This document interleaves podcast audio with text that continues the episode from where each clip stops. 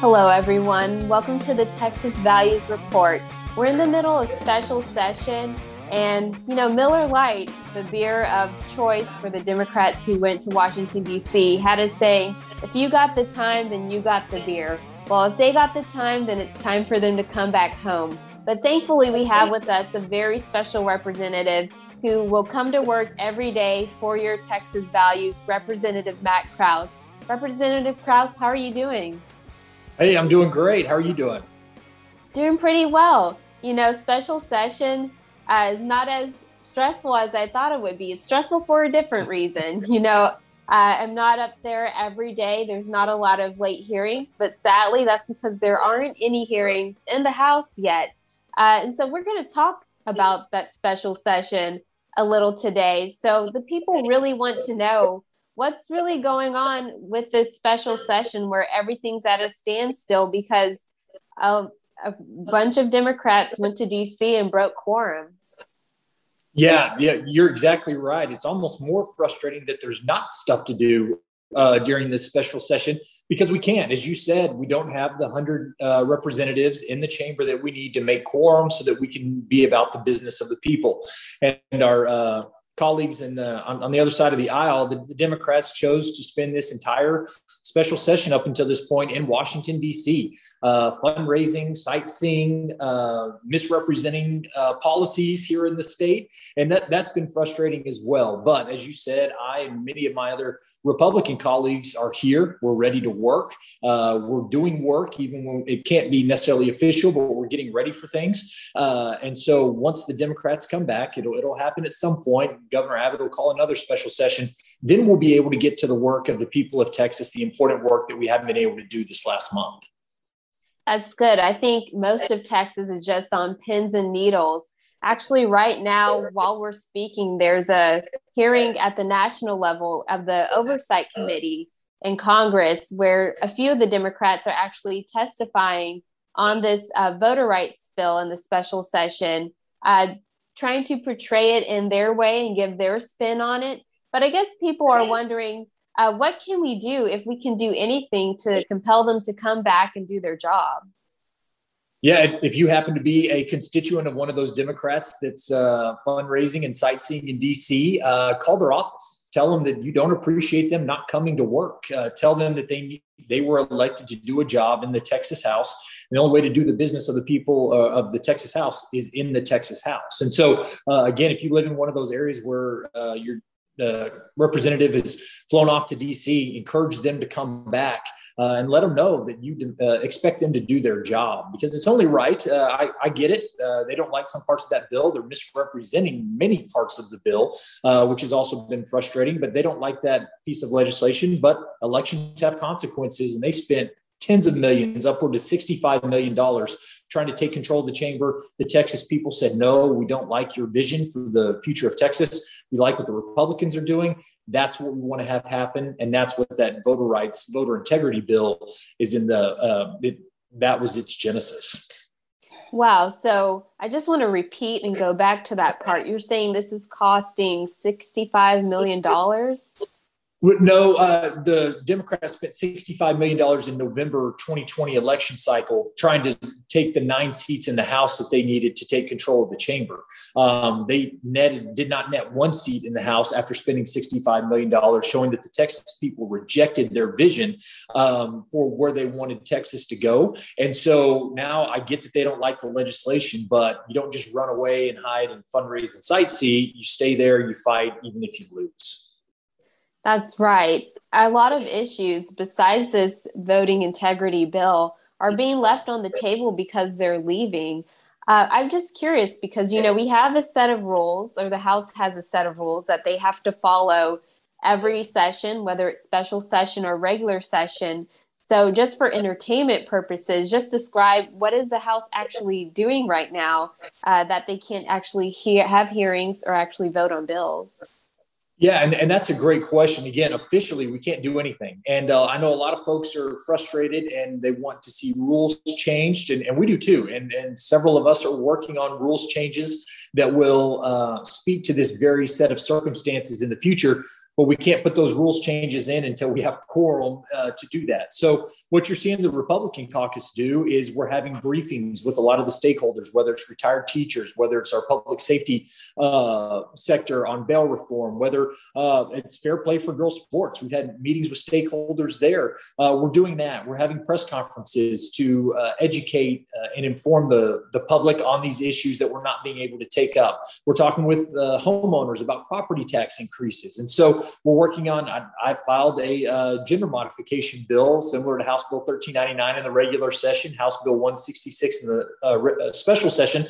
I'm working with my Republican colleagues to make sure if and when the governor were to put that on the special session call, we can get that through this time. And so there's still plenty of work you can do, just not officially, not committee hearings, nothing on the floor. But we are still working hard for the people that sent us to Austin to represent them. We're just asking our Democratic colleagues to come home and join us in that effort. Yeah you know, we'll get to uh, the gender modification bill in a minute, but I think what you said is very interesting. It seems like the House is a captive audience. So if you are a constituent, if you're just a voter or regular Texan, I feel like this would be a good time for you to actually come and talk to your rep and maybe have that sit down conversation about these issues. So it seems like, you know, the time doesn't have to be wasted even if you're not testifying on a bill or there's not a vote, this is a good time to actually talk about these issues. Yeah, Mary Elizabeth, you are exactly right. This is a the, this is a great time to come meet with your representative, and so if you can make it, if you can come down here again, uh, we're not allowed to leave the chamber unless there's permission slips, uh, unless we're given those uh, by the speaker. But uh, I, I, know my Republican colleagues and, and the few Democrats that are here as well would love to hear from constituents um, and, and, be glad to talk with you about anything that's important to you. Um, and th- this is actually a great time for those conversations. Great. That's great. So if you're listening to this podcast or you're watching our Facebook Live and you happen to be in the area or you're on family vacation, just stop by the Capitol. This is a perfect time for you uh, to talk about these issues. Well, we talked a lot about special session and how there's kind of been a stall uh, because of that stall, a lot of issues have been left on the table, not just the voting integrity bill and not just social studies curriculum and even the chemical abortion bill, but also the issue of female sports. Of course, the Save Women's Sports bill passed the Senate uh, successfully, but it won't make it to the House until the Democrats actually come back and there can be a vote. But there's also another issue that wasn't necessarily on the governor's call and that was the uh, gender modification issue. And Representative Krause, you worked very hard on that issue in the regular session, and we had a very interesting hearing.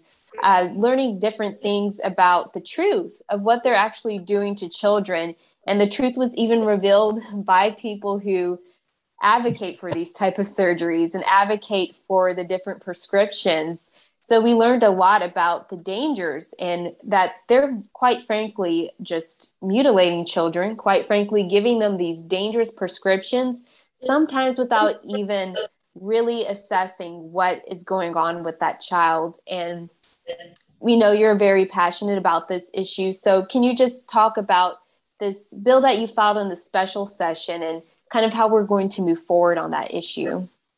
Yeah, and, and that's a great point. Thank you, Mary Elizabeth. Elizabeth and Jonathan and everybody for y'all being there every step of the way, trying to push as hard as we could during the regular session to get that bill onto the House floor. But I filed it again. I think it's that important of an issue that anytime there's a special session from now until the next session, we're going to keep filing it until we get something done on it because I think it's that important. And like you said, I've been talking to Republican colleagues this entire special session, working that bill again. And there was some talk, well, could it pass off the House floor? Would it have the votes or support? It absolutely does. In fact, just on our co author, joint author sheets, we've almost got 76, but there's quite a few and, and even some Democrats that are going to vote for that bill um, that may not be signed on to it. And so we, it may be the most controversial bipartisan bill that, that we'll have had either in the regular session or the special session. So um, if you're out there, if you want to contact the governor's office to say, hey, it has the support in the Senate, obviously, it has the support in the House. Let's put that on the call so the legislature can tackle this very important topic. I think that would be great. The more the governor can hear that, uh, it can only help in the decision making process. Uh, be polite, be respectful, but just let him know that this is a very important issue to you. Not only is it important to you, but you know that it has the support in both chambers uh, to get to his desk. And I think that'll help out a lot. Absolutely. And I think it was back in April where I wrote an article for the Daily Signal on this issue of gender modification. And Representative Krause contributed a quote to that article. And I just kind of wanted to talk about your quote in that article. You said HB 1399 is an incredibly important bill to protect Texas children suffering from gender dysphoria from unproven and life altering medical procedures. You know, that quote is very powerful because I think that's the public perception of this gender modification issue. A lot of people agree that these surgeries and these prescriptions aren't really proven. It's new, and a lot of people don't agree with it. And you mentioned we might even have some Democrats uh, sign on to this bill. And I wanted you to talk a little bit about how sometimes even the other side is split on this issue and how there's kind of a fraction between kind of your traditional establishment Democrats on this issue and maybe even the younger, more radical members of the Texas House?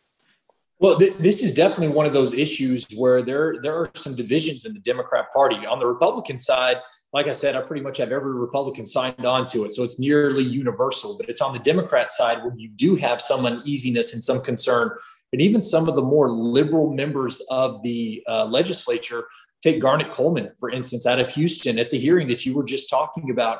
Even he was expressing some concern and some doubt about subjecting uh, teenage girls to mastectomies and some of the other procedures that, that go on. And so, even even like you said, the, the dyed in the wool liberals have some pause on this because we're seeing even in other countries around the world, they're starting to go the other way. They're not uh, accelerating having these surgeries and giving children these hormones and um, other other chemicals. They're actually stopping it. Over in Sweden, they're like, "Hey, no more uh, puberty blockers for those under 16 because we just don't know the um, long term effects. Is there sterilization? Does it bone growth. What, what does this do? It's not just a simple flipping the switch on and off, but there's some serious lifelong complications that could come from giving children these uh, hormones or these treatments so early. Even Great Britain, who was kind of one of the leading pioneers uh, of, of, this entire uh, kind of gender modification movement, has pulled back the reins some. And you look at their website now compared to just last year at this time, completely different in a lot of ways in terms of you know what what are long-term effects of puberty blockers? Does gender dysphoria lead to a greater instance of, of suicide and things like that? So it's an incredibly important topic. When you're over 18 when you're an adult you know make the decisions you want to. The states shouldn't uh, is not going to stop you there. But there are so many decisions we don't allow 17 and under uh, to make in the state because they can't think through all the consequences. They can't think through all the long term effects of it. And so, especially when we're dealing with something as important as your gender or your sex or uh, your, your physical uh, sex, that is something that we should not be allowing uh, anyone under 18 to take radical steps to alter uh, who they are or have long term ramifications. That should not be happening here in Texas. Right, absolutely. The research has proven that these children who start these puberty blockers very young or even have these surgeries sometimes grow to regret it. You mentioned Great Britain. There's a young lady in Great Britain who's actually suing doctors there because she grew up and she changed her mind about her gender transition. And she talks about the process of how she felt the psychologists and even the doctors didn't really help her or assess her as to what was really going on and that she was rushed into the process. There was even a 60 minutes special on this issue where you had several individuals interviewed talking about how they detransitioned and they felt that it was very fast. One young lady talked about how she transitioned, then detransitioned in less than 18 months. And that's just how easy it is to be rushed into this process without actually getting maybe the counseling you need or actually getting all the information that you need because these things have life altering consequences that if you start when you're young you'll deal with for the rest of your life. And so you're very right that we need to have legislation to protect these children uh, who are very vulnerable and can be taken advantage of from these uh, medical institutions that are making millions of dollars off of these procedures and prescribing these prescriptions. I did want to talk a little bit about the strength of the bill, and I believe your legislation is very strong. I believe the public perception really backs it, but we're seeing other states kind of struggling passing these bills, or if they pass these bills, they've met some obstacles. Arkansas is one recent example of that a federal judge actually put a preliminary injunction on their gender modification bill. And for our viewers, a preliminary injunction is basically when you're in a lawsuit um, and the judge issues kind of a stop or a pause on a piece of legislation or law uh, until it is later litigated and settled in law. And so we're kind of watching this to see where this judge is going. Does he really think that the ACLU that sued uh, to take down this gender modification law if they are actually going to have merit in this case. And I just wanted to see if you thought so. And some of their claims that the ACLU is making, and since you're an attorney, you're very familiar with these things. They're saying that it denies, you know, 14th Amendment rights. They're saying that it denies parental rights by due process. And I just wanted you to talk a little bit about why those aren't really strong claims and if we can see that type of trouble in a court in Texas. Yeah, first of all, uh, you can pretty much find one district judge, one federal district judge to do what you want them to do, no matter what state you're in. So the fact that one federal judge found this was wrong, my guess is they were appointed by um, uh, a Democrat president at, at, some point. That that's who they were nominated under. Uh, could be wrong there, but uh, even in Texas, every time we have a pro-life bill or religious liberty bill uh, or voter ID bill, we know we're going to get um, some federal judge to strike down that law, put a preliminary injunction in it, because you find liberal activist judges all across the country. So the key will be when it goes to the Court of Appeals, do those do those arguments make sense or hold sway? I, I don't think they will because again, in Texas, there's a lot of things that we do not allow children 17 and under to do, whether their parents want them to do that or not. Um, and so I, I, don't think you're going to find an infringement on parental rights because the state has an interest in saying there's just some things that a parent can't do before the child is 18, especially when it's irreparable or lifelong or could cause harm.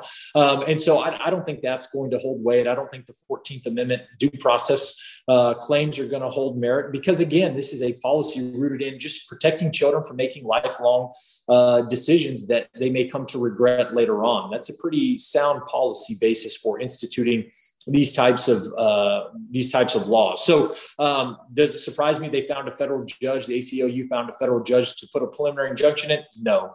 Do I think that that's going to hold up as it moves through the process? I don't, uh, and I hope not. Uh, otherwise, we've got more problems uh, than, than, I thought. But it should be pretty common sense to everybody that uh, children 17 and under don't have the ability to think far enough ahead or understand the consequences and ramifications of their decisions. We all kind of know that, especially on something as important and as irreparable as gender modification.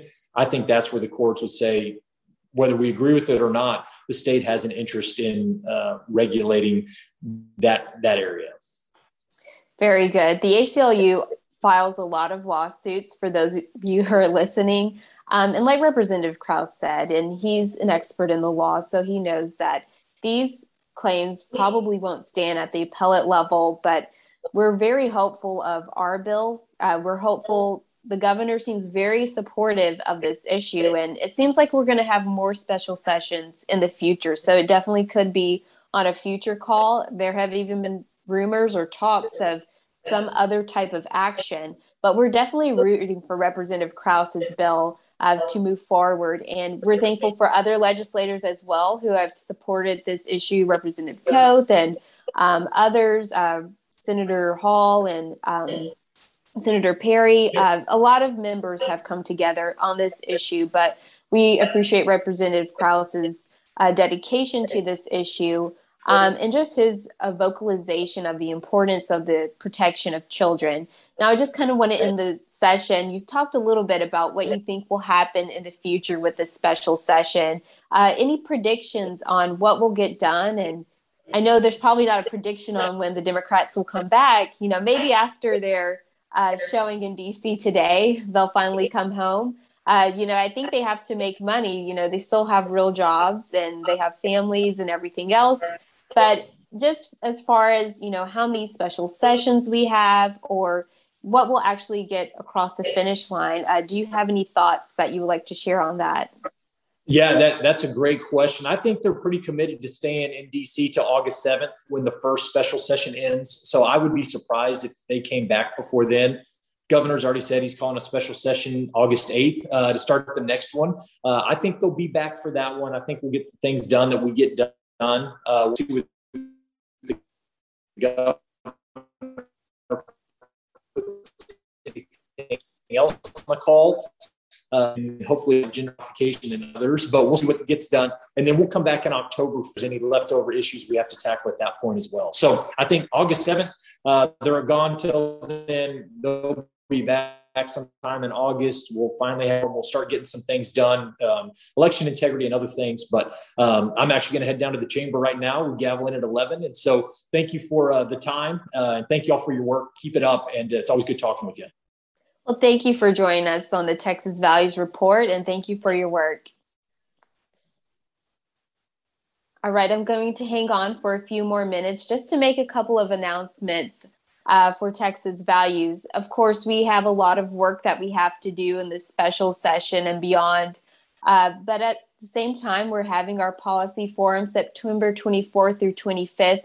We have a lot of great speakers lined up. We're planning to have entertainment as well. Uh, in the past, we've had speakers from the president's administration, we've had Supreme Court justices, we've had many people in the faith, family, and life uh, front come to our policy forum. So please get your tickets uh, to attend this year. It'll be a great forum. It'll be just like previous uh, policy forums where we have half a day on Friday, a full day on Saturday, implementing different speakers through different panels, and you don't want to miss it. So be sure to get your tickets for that. Also, if you want to learn more about the heartbeat bill, our president, Jonathan Saenz, was on a global uh, network, EWTN, which is the Global Catholic Network, talking about the heartbeat bill. He was interviewed uh, on that show. So if you have that station, EWTN, be sure to check it out. But you can also go to their website to watch that uh, interview that he did on the Texas heartbeat bill. And it's very important to learn about this bill because, as we talked earlier about lawsuits, Planned Parenthood has filed a lawsuit against the heartbeat bill. So please stay tuned on what is happening in the pro life front. Now, we feel very confident about this heartbeat bill, but you definitely need to hear this interview by our president to know more about that lawsuit. And as he says in the interview, it's probably just a publicity stunt. But there's a lot happening in the pro life front as far as the Mississippi case, uh, whether or not Roe v. Wade will be overturned in the next Supreme Court session. Uh, so we're making a lot of gains in that front. All right, Texas Value supporters, we are entering the second part of our radio show, and we wanted to bring in a special guest, our Texas Value Summer intern, Maddie Kohler Williams. Welcome to this part, Maddie, and tell our supporters where you're from, uh, where you go to school, what year you're in. I'm from San Antonio, Texas, and I'm a junior at Trinity University. But That's good. So, what is your major? I'm a political science major with an economics minor. And how did you hear about Texas Values and why did you decide to intern with us? Um, I'd seen y'all's uh, voter guide, and that led me to y'all's website, and I'd been on your emailing list for years. And then I was deciding what to spend my summer doing, and I couldn't think of a better organization to try to be a part of. Wow, that's interesting. People are always asking for our voter guides, and who knew it would lead to an actual internship at Texas Values? So I wanted you to talk about you know, some of your favorite moments at Texas Values, but tell our members, you know, our supporters and even people who might be interested, what are some of the things you've been able to do at Texas Values in your internship? Absolutely. Probably, I guess, the most um, descriptive, I've been able to go to the Capitol several times during the legislative session and in the summer session, which is really cool to see all in action, which I'll do.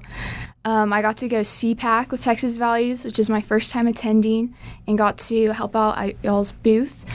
Um, Also got to, I guess, visit the Supreme Court with y'all um, and meet Justice Devine, which is a really cool experience. And then I guess also get to help make that scorecard legislative guide for the summer, which is really fun to be able to help with.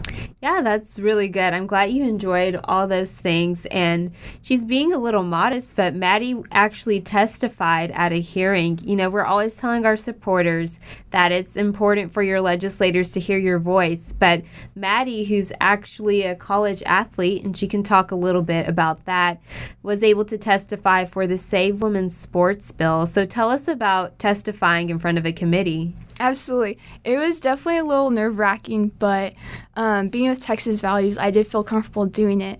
And it was really great to have the team there and to kind of guide me what to, um, how I want to present myself. And it was awesome being able to actually be a part of that legislative process. And as you said, I did, I played tennis at Trinity University for two years on the women's tennis team. So it was cool to be able to um, take something from my college years and apply it to this internship and just the real world experience. Well, that's great. We're glad you enjoy your internship at Texas Values. We have more summer interns as well, and we told you about Greg, who went on to law school after being an intern and an associate with our organization. So, your support helps create great interns like Maddie, and we're just thankful for Maddie's work and your support for having her. But as always, we just are, are always grateful that you're tuning into our podcast, tuning into our Facebook Live. If you can support our organization, we're a 501c3 organization. We appreciate any support that you can give. You can go to in, email info at txvalues.org to learn more about helping out our organization.